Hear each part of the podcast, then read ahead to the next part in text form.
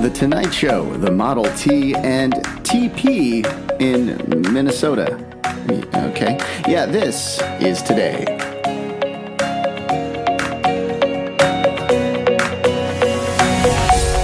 Welcome to This Is Today, the podcast that features the stories that make this day unique. It's Sunday, September 27th. I'm Russ. And here's what you need to know about today.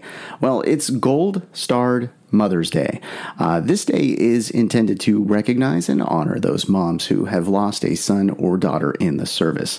Uh, if you'd like to donate to American Gold Star Mothers, go to goldstarmoms.com. There's also many other charitable organizations around this. So uh, at least if you don't donate today, learn about it and, and learn how to support those moms. All right, it's also National Crush Day. Am I talking about your first crush? No. Sadly, I am not talking about your high school crush. I'm talking about crushing cans. Yeah, this is about recycling. So, you know, crush your cans and throw them in the recycle bin. Make sure uh, that you don't mix those in with your garbage. Get those in your recycle bin. Okay, so there. I've done some public service. Uh, recycle your cans, crush them first. And there you go. I guess that makes more space. I don't know. And you know what? If you don't do that, you now have no excuses. And it is National No Excuses Day. So you can't use excuses today anyway. So you just got to do it. All right. It's also uh, World Tourism Day. Now, you do have an excuse to not visit many of the uh, countries of the world because there's only a few that allow United States citizens to visit. That includes Albania, Belarus, Brazil, Dominican Republic, Mexico, North Macedonia, Serbia, Turkey, Zambia. Sadly, none of those were on my list. So I'm not going anywhere. I'm just going to stay here and continue to do podcasts. In fact, I'll continue to do a podcast right after this. All right, our first event for today took place in 1908. Back in Detroit on this day, Ford started producing the Model T at the Ford Piquette Avenue plant in Detroit. The, the plant was designed for mass production. Uh, the assembly line made it so easy to build a car. They could do it in one tenth of the time it took typically, right? So, despite the speed of production, though, they couldn't keep up with demand. Yeah, they had to halt orders for two months just to catch up. This was a very popular car, and part of it was the price. The price of the car was relatively low for the time, so a lot of people could afford it. Uh, many people picked up the Model T. However, they didn't really have the roads everywhere that uh, were required for cars. So the Model T had to be built to withstand country roads, uh, even going through water and snow. That car held up very well. They stopped selling the Model T in 1927, and uh, looking at the list of top 10 best selling cars of all time, well, it's still number eight. That's how many of these were sold during that time. And you know what? The number one car was the Model T until the 70s when the Volkswagen Bug was released. All right, one that I'm excited to talk about. On this day, back in 1954, The Tonight Show debuted. Well, actually, it was called Tonight originally with an exclamation point. So, Steve Allen hosted the show from New York in 1954 until about 1957. It sort of went into this weird phase in 57 after Steve Allen left where they had several different hosts for a while, including Ernie Kovacs and Jack Lescoulie. Actually, what happened was Ernie and uh, Steve Allen kind of co hosted the show. One of them would take one night, the other would take the other night. That's because uh, Steve Allen had some other gigs that he wanted to concentrate on, specifically on Sunday night up against Ed Sullivan. So the other one was a guy that hosted for just a little bit named Al Jazzbo Collins. I got to tell you a quick story, just a side note about Al Jazzbo Collins. So I used to work in radio, and my first time on the air was at a small station in the San Francisco Bay Area. I was going on at midnight, and Jazzbo was just finishing up his show. He was on before me. That scared the heck out of me. so uh, he left the studio. I kind of took over.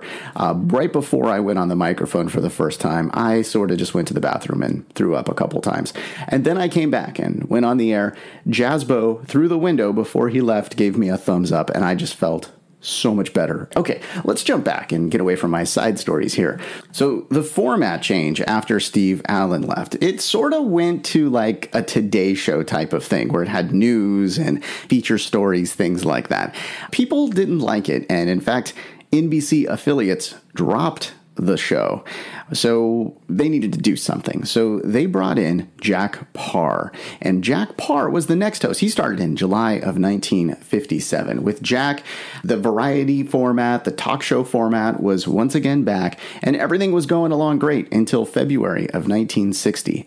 Jack Paar had said a joke that didn't make the censors at NBC happy.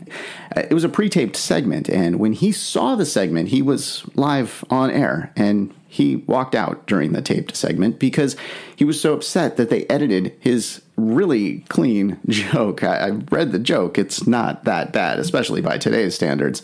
So the announcer had to finish the show that day. And what did Jack say? Well, he said, I'm leaving the Tonight Show. There must be a better way of making a living than this. However, he did return to the show in March of 1960. When he came on stage, he said, Well, as I was saying, and that, of course, got amazing laughter and everybody applauded. Once the applause died down, he continued to say, I, When I left, I said that there must be a better way of making a living. Well, I looked and there isn't. So he continued to host for several years. He hosted until uh, 1962. He actually got his own show in prime time so he left The Tonight Show. And who took over? You know him, Johnny Carson with Skitch Henderson as his band leader and Ed McMahon as his announcer.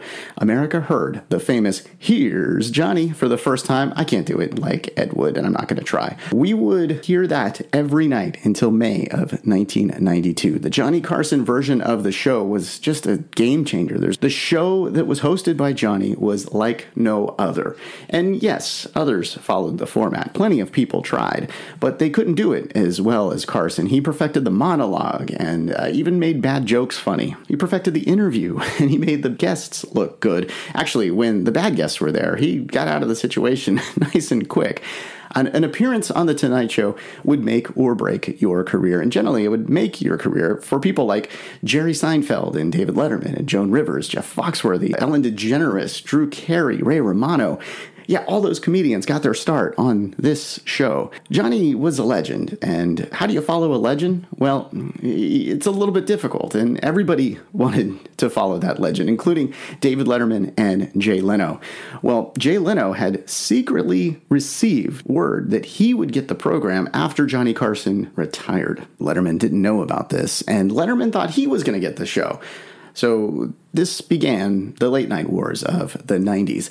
A little more backstory here. So Leno was Johnny Carson's guest host while Letterman had been doing a program after Johnny Carson for years. So he was kind of already used to following Carson. However, that just didn't happen.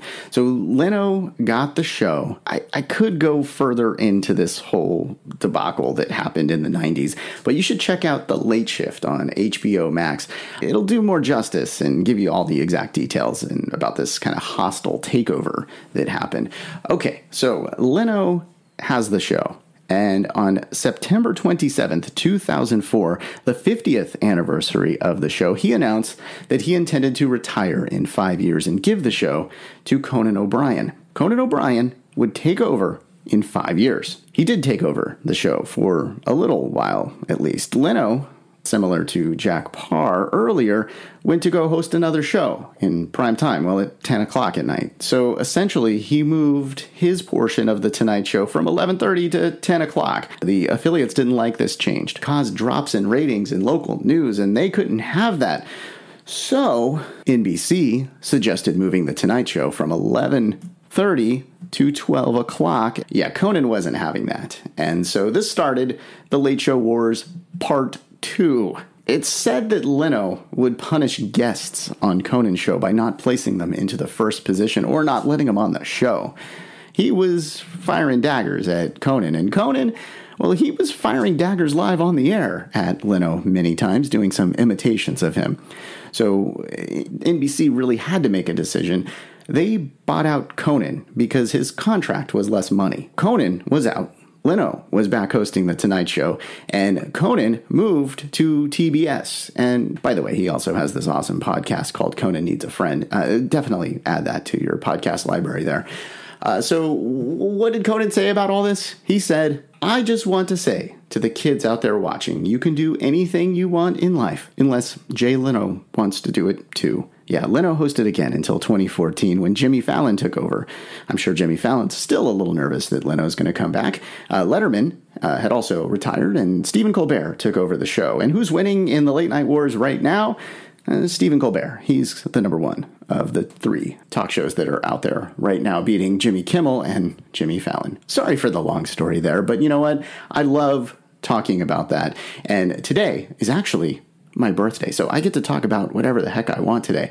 And you know what the coolest thing about having September 27th for your birthday? Google puts a birthday symbol everywhere on everybody's computer today. And it's not for me, it's because they say that this is their birthday. They retroactively did this and, you know, try to figure out a perfect day. And they picked my birthday. So happy birthday to Google as well. All right, let's take a look at a story from last year in Minnesota. The police stopped several high school students. They confiscated toilet paper from them. Uh, apparently, uh, this time of year, this is when they uh, TP houses, uh, I guess. Maybe this was the start of our toilet paper hoarding. I, I don't know. But the police did send a photo of a large stack of toilet paper that they collected uh, throughout the night. Uh, they put this out to media because they wanted parents to help stop their kids from taking the toilet paper out of the house and, and putting it onto other people's homes. Yeah, so the police, I guess, just needed some help. I mean, I saw all the toilet paper that they already collected, so, you know, the officers were probably pretty wiped. It's my birthday. I get to make lame jokes like that. All right, let's take a look at some other birthdays for today. Samuel Adams was born on this day in 1722. And what goes great with Samuel Adams? Well, Meat Loaf. Uh, yeah, he was born in 1947, turns 73. Shaun Cassidy is 62. Little Wayne is not so little anymore. He's 38, and Avril Lavigne is 36. Also, actress Jenna Ortega turns 18 today. That's your look at September 27. Thanks for listening to This Is Today. We do do our best to pull together all the correct information. If we made a mistake and you heard it, you're super smart and we're super sorry. Be sure to subscribe wherever you get your podcasts and give us a five star if you think we deserve it. If you'd like to make sure that we cover something on a future episode, let us know. Go to thisistodaypodcast.com to make suggestions, give us feedback, and see our other podcasts. I hope you enjoyed learning about today. I'm Russ, and I'll talk to you tomorrow.